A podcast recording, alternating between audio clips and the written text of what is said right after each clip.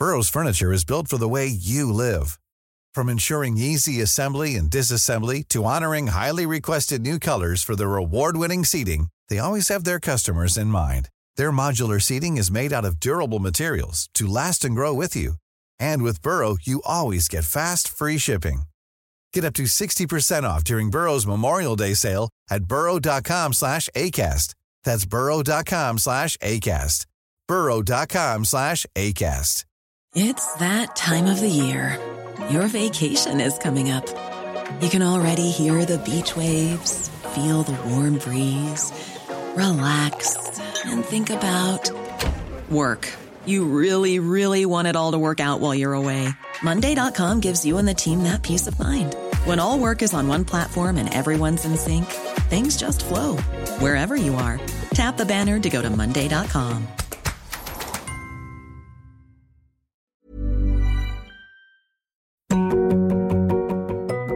Hello, my name's Jess Phillips, and this is yours sincerely. I've always been a prolific letter writer, both the good and bad kind, and know the power of putting words to paper. So, in this podcast, I want to give my guests a chance to celebrate three people that mean the world to them someone they love, someone who's no longer around, and someone who doesn't realise how significant a role they've played in their lives. And when we've heard more about each person, they'll reveal how they would sign off each letter. Glyn Fussell is the founder of Sink the Pink and The Mighty Hoopla. He hosts the podcast We Can Be Heroes and wrote the book Manifesto for Misfits. Today, I'm excited to talk to him about the letters he would send to three people who mean the world to him. So, hello, welcome to my podcast. As I was saying before, this is a real honour for me. I was very excited. I do quite a few podcasts.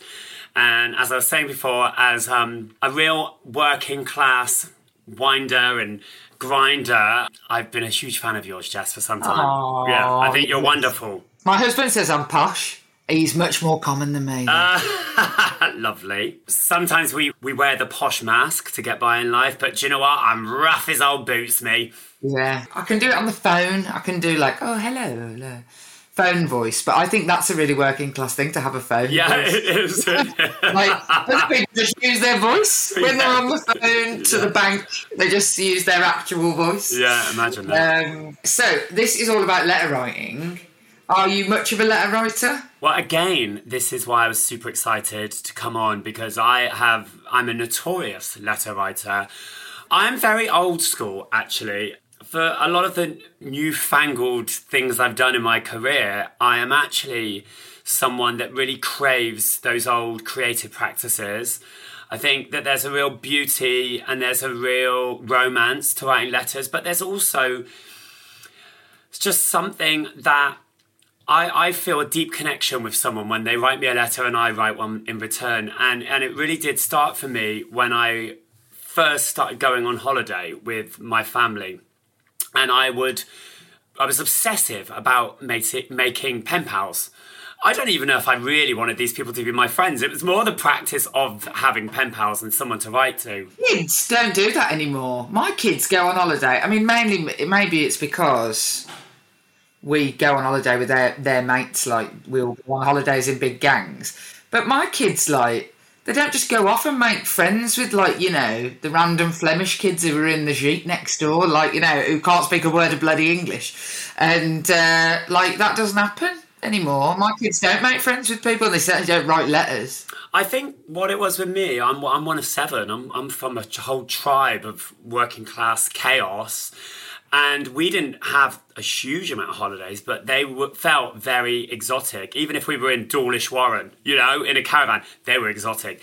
And and I always felt very much like the the oddball, the alien in our family. So for me, it was so exciting, even to just meet someone that lived in Wigan, exotic Wigan. Ah, oh, come on then. I want to know all about your life. What magazines do you buy? Make me a mixtape.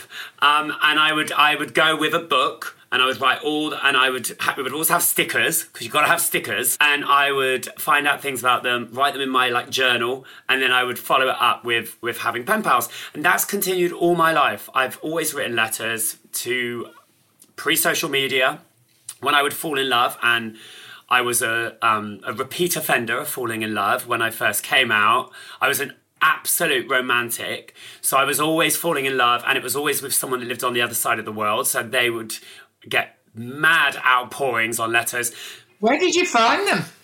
Um, well, when I was 18, you see, uh, to get away from Bristol, where I was, where I was uh, raised, I thought to myself, where can I go and be the flamboyant homosexual that hides deep in me? Not that deep, but so what I did is I went to, I moved to Australia. I moved to Australia where I became a very, very unsuccessful go-go dancer, and and I, funnily enough, met lots of fellow homosexual go-go dancers who I felt deeply in love with. I feel like in the late 90s, turn of the century, turn of the millennia, in fact, that Australia was. I went over there in like the year 2000, maybe, and it was a really like a big part of the gay scene. I don't know whether it was um, like Priscilla Queen of the Desert or whatever it was, but it seemed like it was like being a raging queen in Australia was basically the expected level. It felt like the mecca for anyone wanting to go on a sort of gay pilgrimage, and and it, you know it was the time exactly. I mean, do you remember the the Olympics, the Sydney Olympics? Kylie Minogue. I mean, it was literally like the gay games, wasn't it? It was the campest thing ever. Kylie on a surfboard swimming into the arena. Yeah. Um, so yeah, I, I had a love affair with lots of boys in Australia, and they got lots of letters. And in my everyday life now, I use letter writing as a use of therapy. Oh, me too.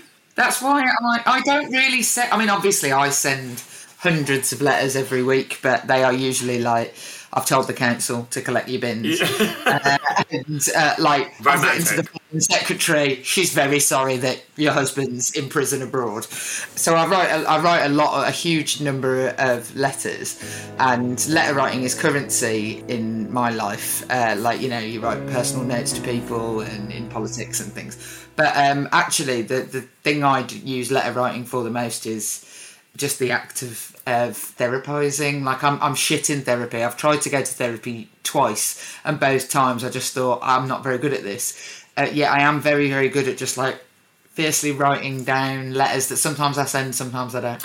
So I have developed this tool that has been one of the most useful self therapizing techniques I've ever learned in my life, and that is I write letters to myself. And I mainly do it when I'm angry because the thing is, I've spent so much of my life being very angry. I grew up in a place where being angry and and seeing red and having rage was just the normal, you know, in the pub, in the family, and that was our currency, right? So I realized that that just doesn't work for me. It doesn't make me feel good. It doesn't, I am definitely not my best, but I spent so much of my life trying to stop being angry. Now, I've now realized as I've got older that anger can be very useful. It means that we are passionate. It means that we care about stuff. Exactly. It's pushed me forward actually to be the rebel that I am today. However, it isn't always practical. It also isn't always rational. It's messy and, you know, it leads to snot bubbles coming out your nose and spittle. And so for me, when I'm feeling really angry, what I do is I write to that person or I write to that feeling or I write to myself and I seal the envelope and I put it down and then I visit it again in a week. And if I still feel the same way, then I challenge it, but I do it in a way more rational way. And if I don't, I realize that I was just having a shit day, or I was annoyed really about the fact that I missed the bus or something. You know what I mean? And and so it's just it's so weird that the therapy in writing letters, the use that it has, is benefited me all my life. And I, people need to write letters. I should do it um, more. I should do that and then like look back at them over a week later because what I would find is that there would be one week of the month where I wrote definitely more letters. Like earlier, I just shouted at my son, and then I thought, shit, I bet I'm getting my period because I was literally. Why are you always taking my things? And then I was like, why are you being so unreasonable? He's not that annoying. And then I thought, oh, I bet it's fucking that. Um, so yeah, so uh, definitely, I've definitely write more letters to therapize uh, the week before my period. Um, but writing letters, I think I went to Glastonbury this year, uh, and I went with my uh, husband and my son, and they they have this thing set up at Glastonbury now where you can write a postcard from Glastonbury and you put like a special Glastonbury. I mean, obviously it's more than an actual postcard and more than an actual stamp. It's like one million dollars for to, but like everybody's there doing it.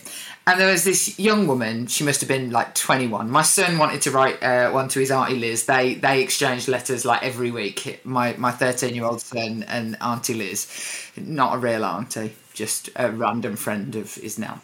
So, so she, he was writing. Uh, he was like, "Oh, I'm going to send a postcard to Auntie Liz," and he starts writing it. And this this this young woman who was about 21. Now I'm going to cut her some slack because she was pissed, but she stood there, and I'm stood over my son watching him write his letter, and uh, she said, "Oh." Where do I write the address? And I was like, oh, okay, she might not have written a postcard before. So I was like, well, you, you write the address down this side and then you write what you want to write here. And then she was just like, okay. And then she looked at me and she said, how do you write an address? Do I start with the name? And I was like, what? I was like, right, who you want to write to? And she said, she told me their name. I said, right, that, write that here. And I said, now what, what, where does he live? And she's like, she's like Bristol. I was like, okay, we're going to need a little more detail. Yeah. so the write the street, then write Bristol. Then if you know it, write the postcode. But it will probably get there without the postcode. And she was like, so I just write is it like the number then the name of the road? And I was like, oh my god! And the woman who was running the stall is like watching me totally losing my shit at this person. Like, what is wrong with you? Why can't you write a letter? And the woman is looking at me and she just pointed behind her because they had a post box where you post it, and at the end of the day they empty it and the postman takes it. She had a wall behind her where all of the postcards that didn't have addresses on them were pinned up, and there were loads of them. She was like, people don't people don't know how to write letters. It makes me really sad. Jess, do you find that when you're typing constantly, constantly, and then you pick up a pen, it takes you a minute to remember the flow? Yeah. Because I, I'm I'm always trying to write and use a pen because actually the, the even I love the what, looking at the way people write. It says so much about a human being, doesn't it? The language they use, the the flow, and everything. It's beautiful. Also, I mean, I'm so ADHD, and the way that I write was always told, I was always told, you know, I hated that thing at school. Do you remember when you was, you had to hold a pen in this certain way? And I remember having to get that little rubber thing that they gave you. And I still don't write like that. I write in with the way that I want, which looks a little what they would call, you know, different, whatever. But actually, my writing, I love it because it's so out there. It's all over the place. I use a mixture of capitals and there's Oh, and I don't care. I don't care. It's my personality, it's my uniqueness. I think our generation really suffered from being the lag of the middle bit between sort of progressive teaching and an old Victorian guard style. It was like directly in the middle. So my husband, he won't even really write a card because he is convinced, probably by that weird pen that they made you have if you couldn't hold the pen properly um, that he can't write, and he writes like you say with capitals in the like it's all over the place. And he has been he's been trained to basically feel like he can't write. He's one of the cleverest people I know, and uh, he he believes he can't write, and I, I think that that is an absolute travesty of the education yeah, system. I do too. But that was the time. Oh God, I sound so old. That was the time. But that was the time where uh, what what we were told is we were wrong or we were right, we were good or we were bad. You know we were smart or we were dumb. And I think that once you fell into those pens, that it was very hard to get out of it because I always felt like the dumb kid, the misunderstood kid, and actually I was just a creative flouncer. Whereas now, uh, my kid, my my youngest son, honestly, he makes you look like a wallflower. And he'll go to school on like non-uniform day wearing like he wears like bright rainbow dungarees massive earrings. And he does like um he, he tells me about how in the canteen he got on the table and did like a flash dance to the backstreet boys. I love that. I think that's that make that fills my heart with so much joy because I I never had that courage and I it didn't stop that I wanted to be doing that. But I didn't have the courage to do so. It took me a lot longer in life. And so the fact that we're now in a place where he can do that and not get victimized or bullied is amazing, isn't it? Also, he dressed up as a superhero one day when no one else was going to do it. He just doesn't give a shit. I know, but it's as his mother. I am like who you know went to school in the eighties and nineties. I'm like that. You're gonna get killed, but apparently not. Apparently it's much better now, and it's fine, and you can be a creative kid who loves music more than than you like writing things down. So I've asked you to think about three people you want to write letters to. So the first one would be the person who means the world to you. And obviously, I'd like to caveat this with if you pick somebody, it doesn't mean that everybody else in your life is not somebody who means the world. I just like feel like people get really guilty. Like, well, I, I like my mom, but I also like my dad. And it's like, yeah, it's all right. It doesn't mean you hate them. This isn't Twitter. Yeah, yeah, yeah. Well, then mine is a total cop out because mine is Mine is my mum and dad. I'll tell you why, Jet. Like, if, if I wrote a letter to my mum, I write a letter to my dad. It's very much they come as a unit, and I think in today's world that is very rare. They're two people that are wild and amazing and they love each other so much and their love has progressed over the years they've got you know like i said they've got so many children and well they make each other laugh they make each other laugh so much and i really think that you know when the sex stops well, I'm assume that it stopped. I, I really hope it stopped. And if it hasn't stopped, I'll be writing another letter. Um, but for, yeah, you know, the thing is that they still love each other's company and they still find each other funny and they still even though my dad's got terrible arthritis they still do slow dancing in the front room. And it's so strange because growing up feeling the way I did which was I always felt like an imposter. I always felt like I it sounds terrible and my mum's really struggled with this and I wrote about this in my book so much that I felt like I was born into the wrong family. Um, and felt really misunderstood and just alone. I felt very alone in the chaos. And so much so that I really unfairly resented my mum and dad so much and wanted to get away because I think that we look at our parents, don't we, growing up in a in a, such a romanticized way, we, we almost dehumanize them. We don't think they're human. We think that they're, they're superhuman. And so when I think back now, I think what they did for me is everything I've been through, everything I've put them through, and I've been troublesome.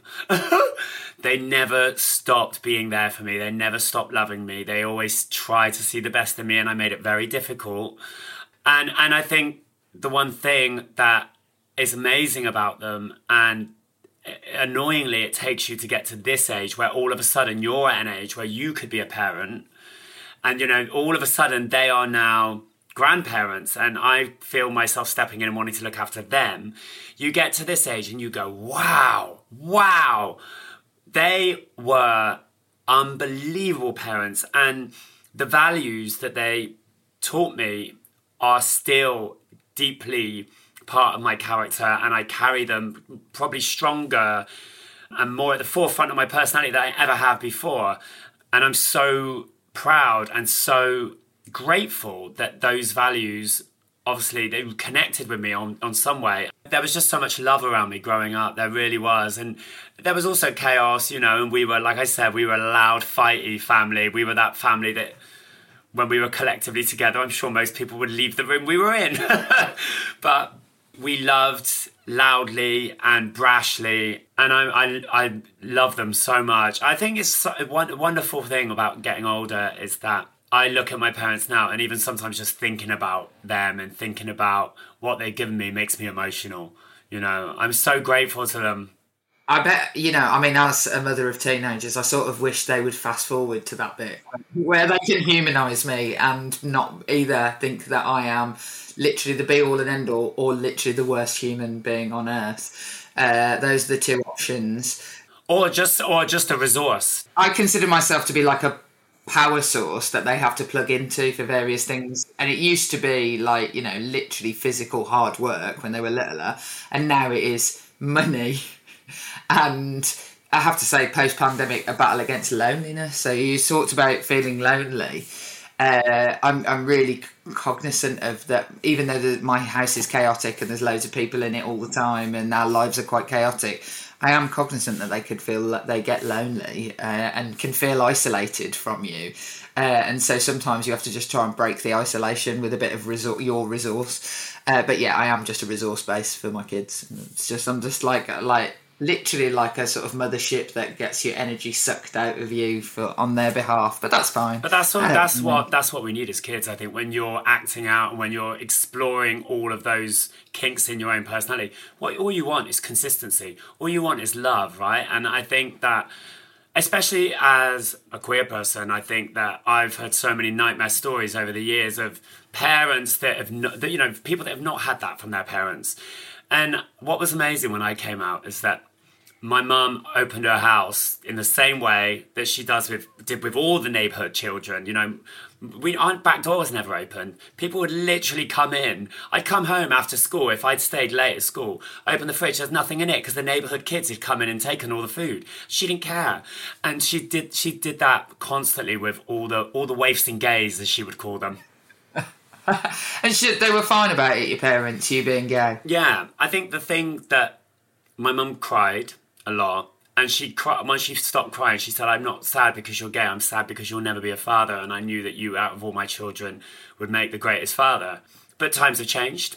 Yeah, I mean, I definitely, I think that that would, you know, when when I was when my mates were coming out and stuff when I was a teenager, that was a very real concern. Like, and and that's a fair concern because that used to absolutely be the case. Whereas my kids get to school, every second bloody parent is a is a gay of some variety. every second one, like you know, it's it's it's not a big deal at all anymore. Yeah. Yeah, and I think that there was a fear, you know.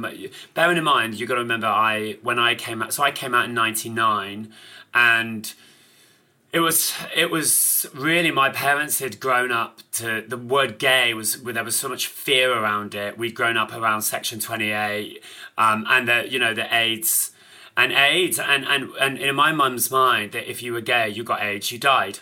So when I came out, she was just so terrified for me, and also terrified of just me being victimized walking down the street. And I've been really lucky that that's not really ever happened to me. But I think that's also because I refuse to allow that to happen to me. Um, but then I'm lucky. I am lucky. I come with a certain level of privilege, and I'm always aware of that. Whereas my kids now, like, you know, there's no coming out. There is no, like, there is no coming out. Like, that's not a thing that exists, uh, I think, in sort of progressive homes anymore.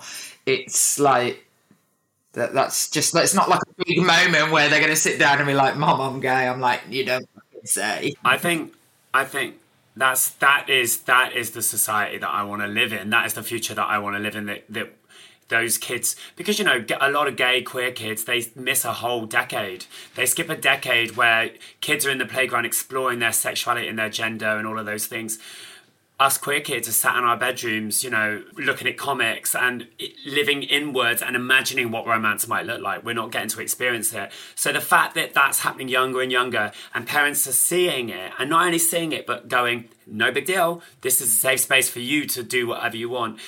I think that our country has many problems, don't get me wrong, but actually, when I talk about my privileges, I think I'm lucky that I was born in this country. Imagine if I was born in Saudi or if I was born, you know what I mean? That is a massive privilege that me as a white gay man, like, I can talk about having a tough time, but come on, get some perspective. Yeah, yeah. And like, yeah, like, there is a huge amount of privilege in all of those things. One thing I have to rebut constantly the moment is the, the in the culture wars uh, that seem to rage in politics is this idea that working class people are really intolerant. It's just like I, have got to say, my working class communities are gayer by and large. Like they don't, they they they are uh, often so completely and utterly family oriented. They're they're like you know like my cleaner's like oh yeah you know, she's a boy in the day, a girl at night, like whatever. Like she's like, she don't give a shit. Like the, this idea that working class communities in old pit villages or in, you know, all hate are all racist and are all like it's just it's just not my experience of the world. Of course, but that's convenient weaponizing, isn't it? It's just very easy to do that. I mean, look, I know that anyone that that has experienced difficulty or any anyone that's experienced hardship, I think comes with a bigger level of empathy for fellow people. And I think that's why working class people, why we are constantly made out to be aggressive and, and violent and loud and abrasive and combative. And actually, we're not. That's just the way that we communicate. But what that actually doesn't take into consideration is our hearts and how welcoming we are with open arms to people struggling because we are struggling. Absolutely. That whole thing, like, you know, you have all the kids around your house, like, that is every single family in my in within my family like that is every home we've ever lived in and your nan would say things like I've barely got anything in and then you'd it'd be like an entire spread for th- a thousand people to eat and it, like you know the sort of generosity of spirit. It's like if i go door knocking in my either my mainly irish communities or my mainly muslim communities in my constituency i cannot leave. I mean even if i am now i'm always on a diet where i don't eat carbohydrates. This has never ever been tolerated by any of these communities. But yeah so your, your mom and dad sound excellent. I mean anyone who has seven children and doesn't literally you know, check out. I, I, think, I mean, I've got two and that's too many. To have seven kids, that must have been. Are you all quite close in age? There's two years between us all each time, and my mum would have carried on having children. But I know she's a lunatic, but she loves it. She just I mean, I think she just always wanted to be queen of the disco, and she really is. If you have that many children, it's non-stop nightclub in your house. And my and my mum and dad, what's been what's been really wonderful is to see you know, because they were quite old. You know, they were quite old school in the way that they saw the world, and and when you have seven children, I mean, you are literally seven working class children. You know, we really. We've put them through every single thing you could ever see on Jeremy Kyle. and so they've had their eyes open to a world, you know, that it's, it's been just amazing how with everything they get more open, more progressive, more and and also they they're two people that I think have not just um they never just wanted to accept, you know, oh that's fine, I just don't want to see it. They want to understand, you know, so they want to come and see me in a pair of six inch stripper heels and a jockstrap dance around a pole. And they did. So, your mum and dad, how would you sign off a letter to your mum and dad who sound epic? Um, Mum and Dad, Marion and Roger, Queen and King, here I stand as a unique, strong, complex 42 year old misfit, and I am here courageously and fearlessly because of you both. I have lived so many lives in hyperspeed with distraction and chaos. I have dangerously teetered on the edge and often fallen into the gutter, but I bounce back every time because of you. You taught me limitless love, unflappable support, and values that meant I can never be fully lost because I know who I am and what I stand for. I am the man you raised me to be. Oh, that is so lovely. Also, I mean, you should have loads of kids yourself because Marion and Roger, those names are going to die. Ah.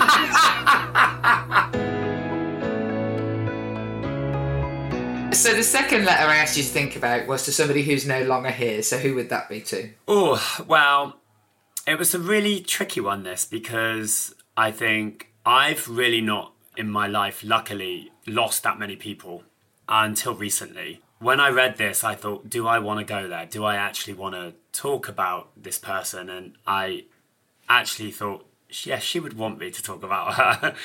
um, so the second person is a dear friend that I lost very recently called Lyndell Mansfield.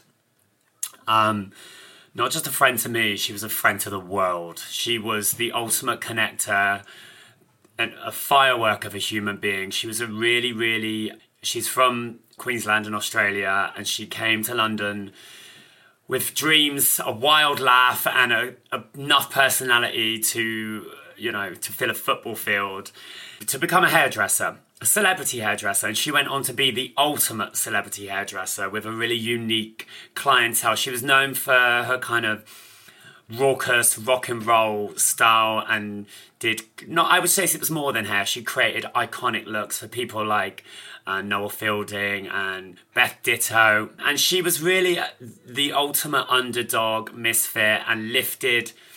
She was all, always just about finding those amazing creative young people and lifting them up. If there was a party, you would find her in the middle of the dance floor, and that's exactly how she died. She died whilst at a party dancing and she was spinning around and then was no longer with us and died on the dance floor. And it's poetic in some weird, twisted way. I think it's how the funeral was like nothing I've ever witnessed in my life. And I was asked to conduct the funeral, and it was the biggest honor of my life, but also the scariest thing I've ever done because how do you how do you summarize someone's life?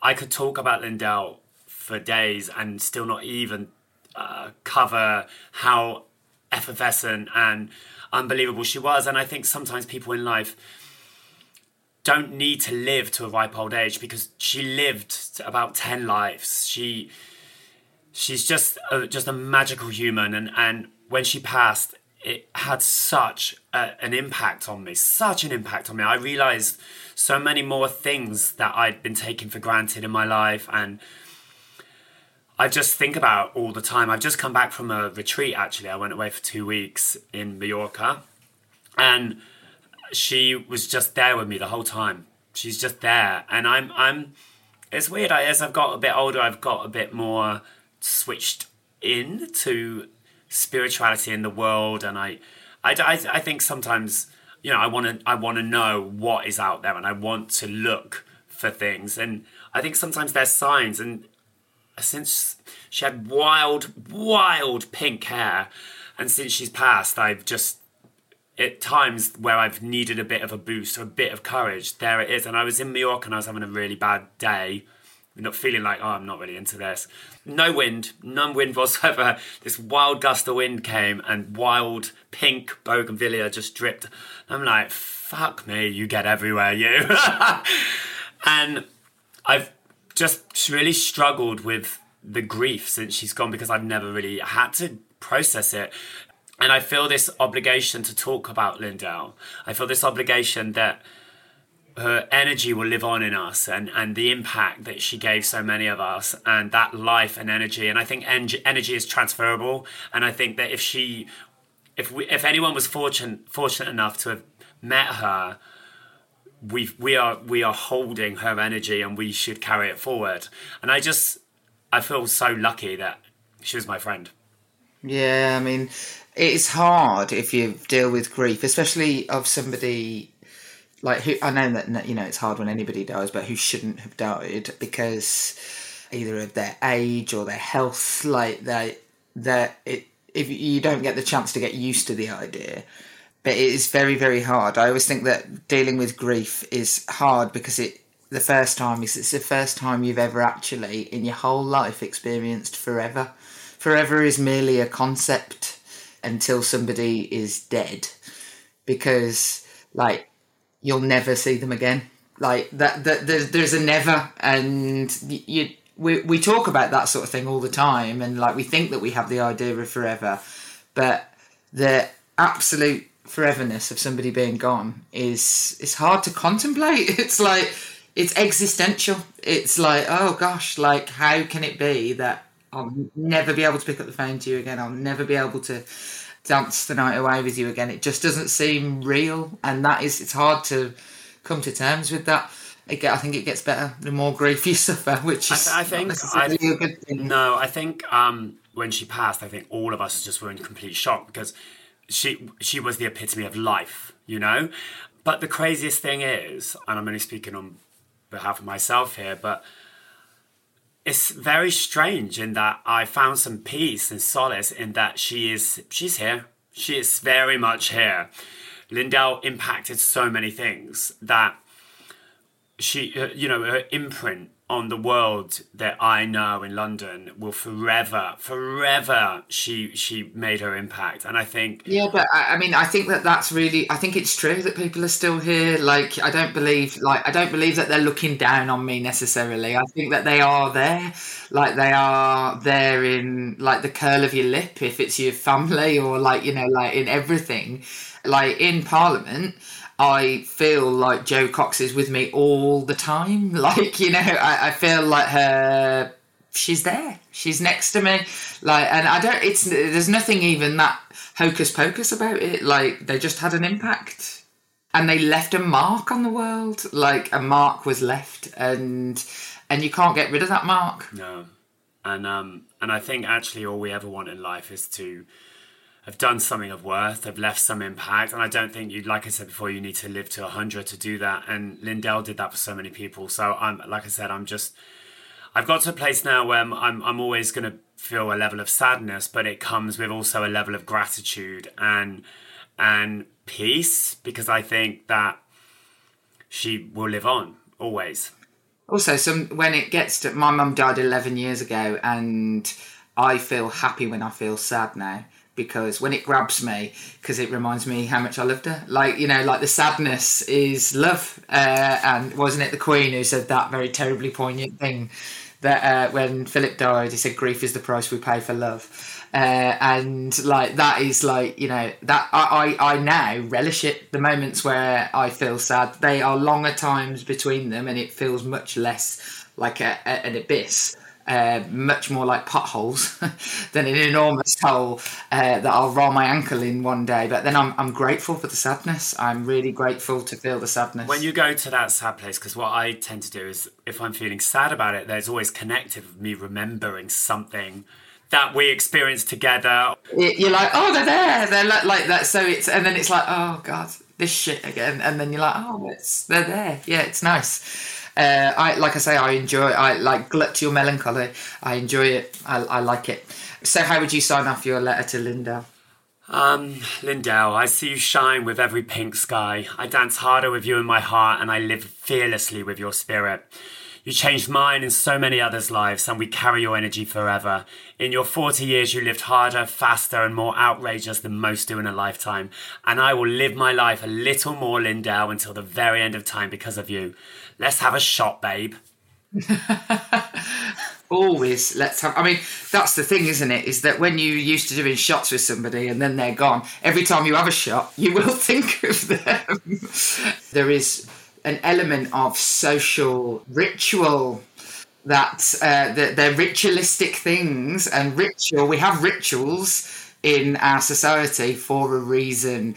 There are things that like feel ritualistically, certainly about our generation of people that, and and definitely drinking shots is one of the. It's like a community ritual. It's a bit like you know, like almost like a Eucharist. It's a ritual that we share together, and like the, the whole like putting salt on you, like the whole thing is really ritualistic.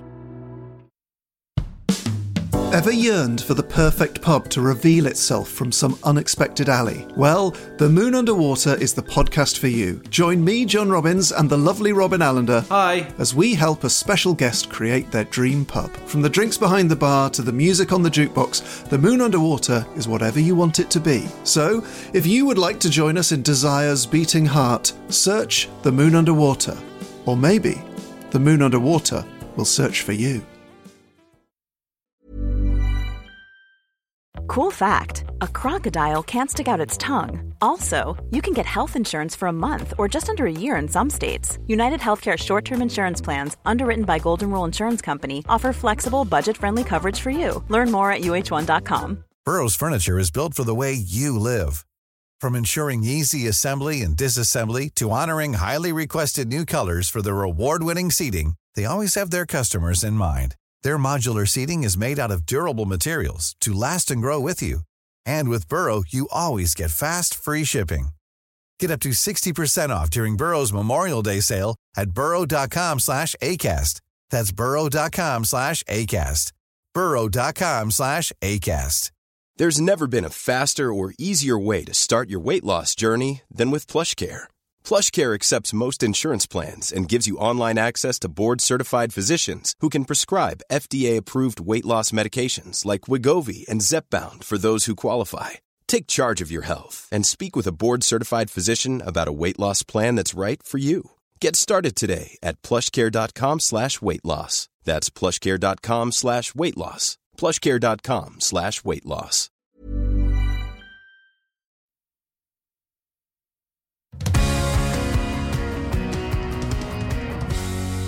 So, uh, the final letter would be to somebody who has affected your life but wouldn't necessarily know that they'd have any effect on you. So, who would that be?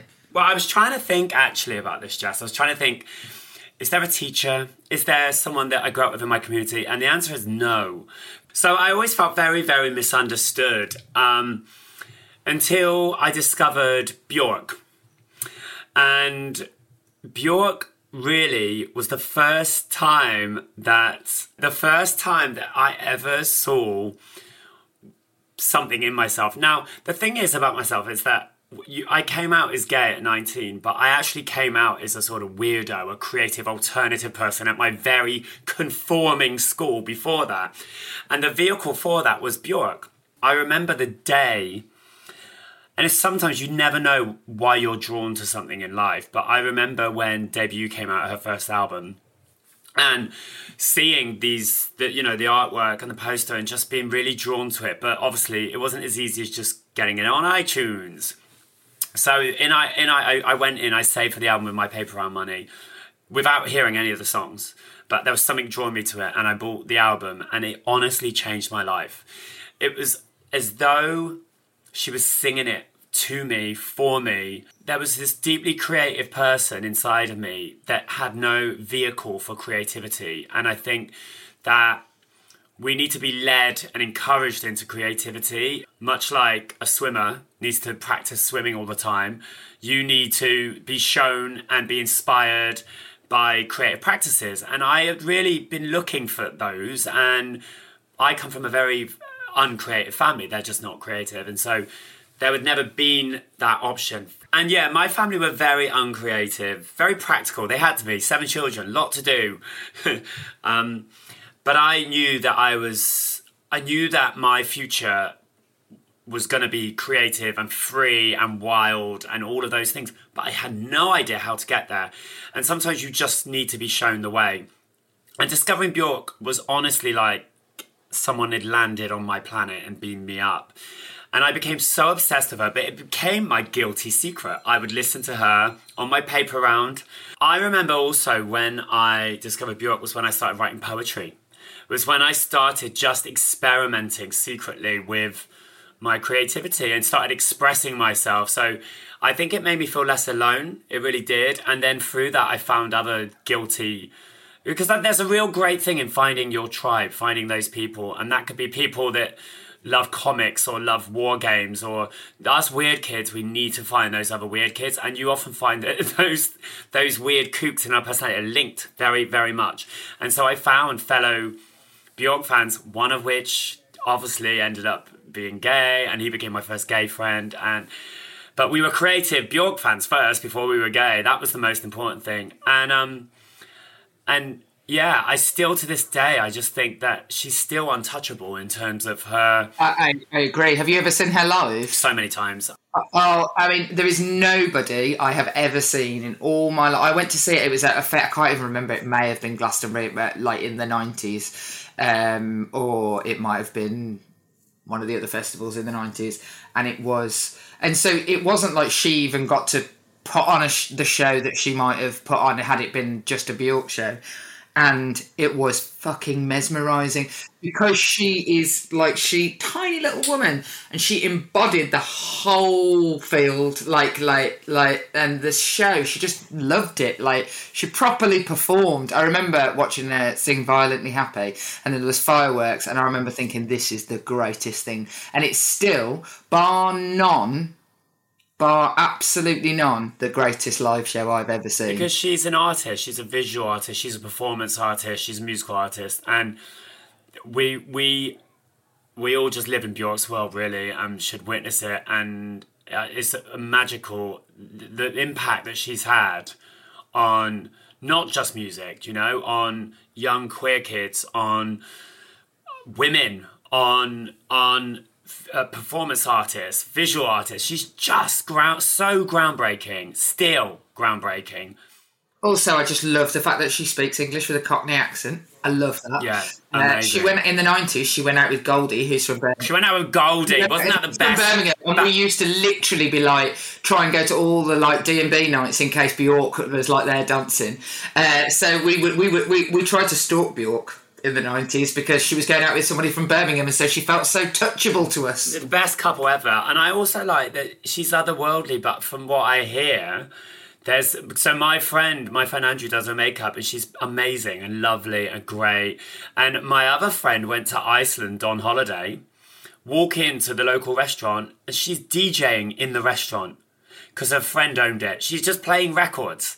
Bjork in a restaurant DJing. She's the queen, isn't she? The queen, yeah. She's the best. She is, and when like and when she used to appear on all their sort of pop programs in the in the nineties, like uh, she just seemed so effortlessly like nice and cool and but like there's no side to it like she just was a nice woman and like that like to to then watch her live like to, to be an icon and just be a nice woman is like that was like a new concept to me like that idea that like oh she's just like a nice woman i might bump into her at the oasis markets in birmingham She's incredible. I love her. Imagine if you did. that would have been the best. i don't know what we would have done we once saw mark from take that in pigeon park in birmingham and we totally like were like Oh, we, we hung out with the Prodigy once. That was, and again, we did not play it cool. Like, I don't know what we would have done if we'd actually ever bumped into Bjork. Bjork, in- Bjork in the Bullring. Oh my god. Stop everything. yeah, well, so how would you sign off your letter to Bjork, who, which you're writing for every, uh, you know, slightly offbeat child from the 1990s? Our fearless leader, Bjork, since you landed on our planet, I've never looked at life in the same way. I remember that first time I listened to your music and the hypnotic power it seduced me with. I was never the same again. I always knew I was an alien on a planet that felt scary and isolating at times. You showed me that my difference, creativity, and uniqueness was my power. Thanks to you, I've instinctively trusted the creative process in everything I do, realize no idea is bad, and I've danced joyfully in my ridiculous splendor ever since. In your words, it takes courage to enjoy it, the hardcore and the gentle, big time sensuality. I love Bjork. I had forgotten about our very, very 1990s commitment to Bjork. Yeah, well, get back on it, Jess. Get back on it. We did everything. We stuck shit on our faces. Like we absolutely loved her. Like, uh, uh, like, and it was genuine. It feels like a tribe of people. Uh, it definitely feels tribal.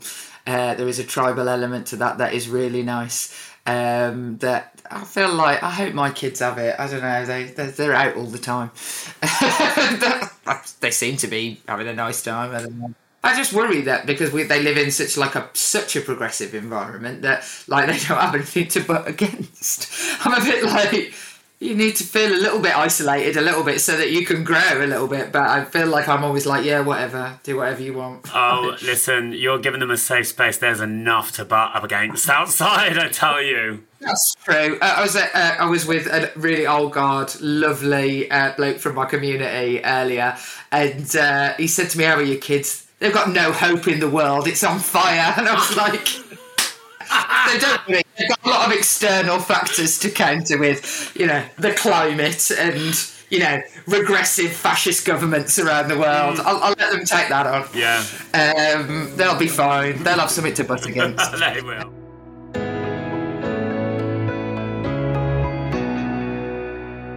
Well, it has been a total pleasure and uh, a, a 90s nostalgia uh, for me. It's it's always really nice to speak to people who grew up as you did uh, in similar environments to the one that you did. So it's been a total pleasure. Thank you so much. It's been amazing, Jess. Thanks so much for having me on. Thank you so much for listening to this episode of Yours Sincerely with Jess Phillips. If you want to hear more conversations just like this, make sure you follow Yours Sincerely with Jess Phillips on the podcast provider of your choice. And why not write a letter to your friends telling them all about this podcast? You could also follow us on social media. We're at Jess Phillips Pod. Goodbye.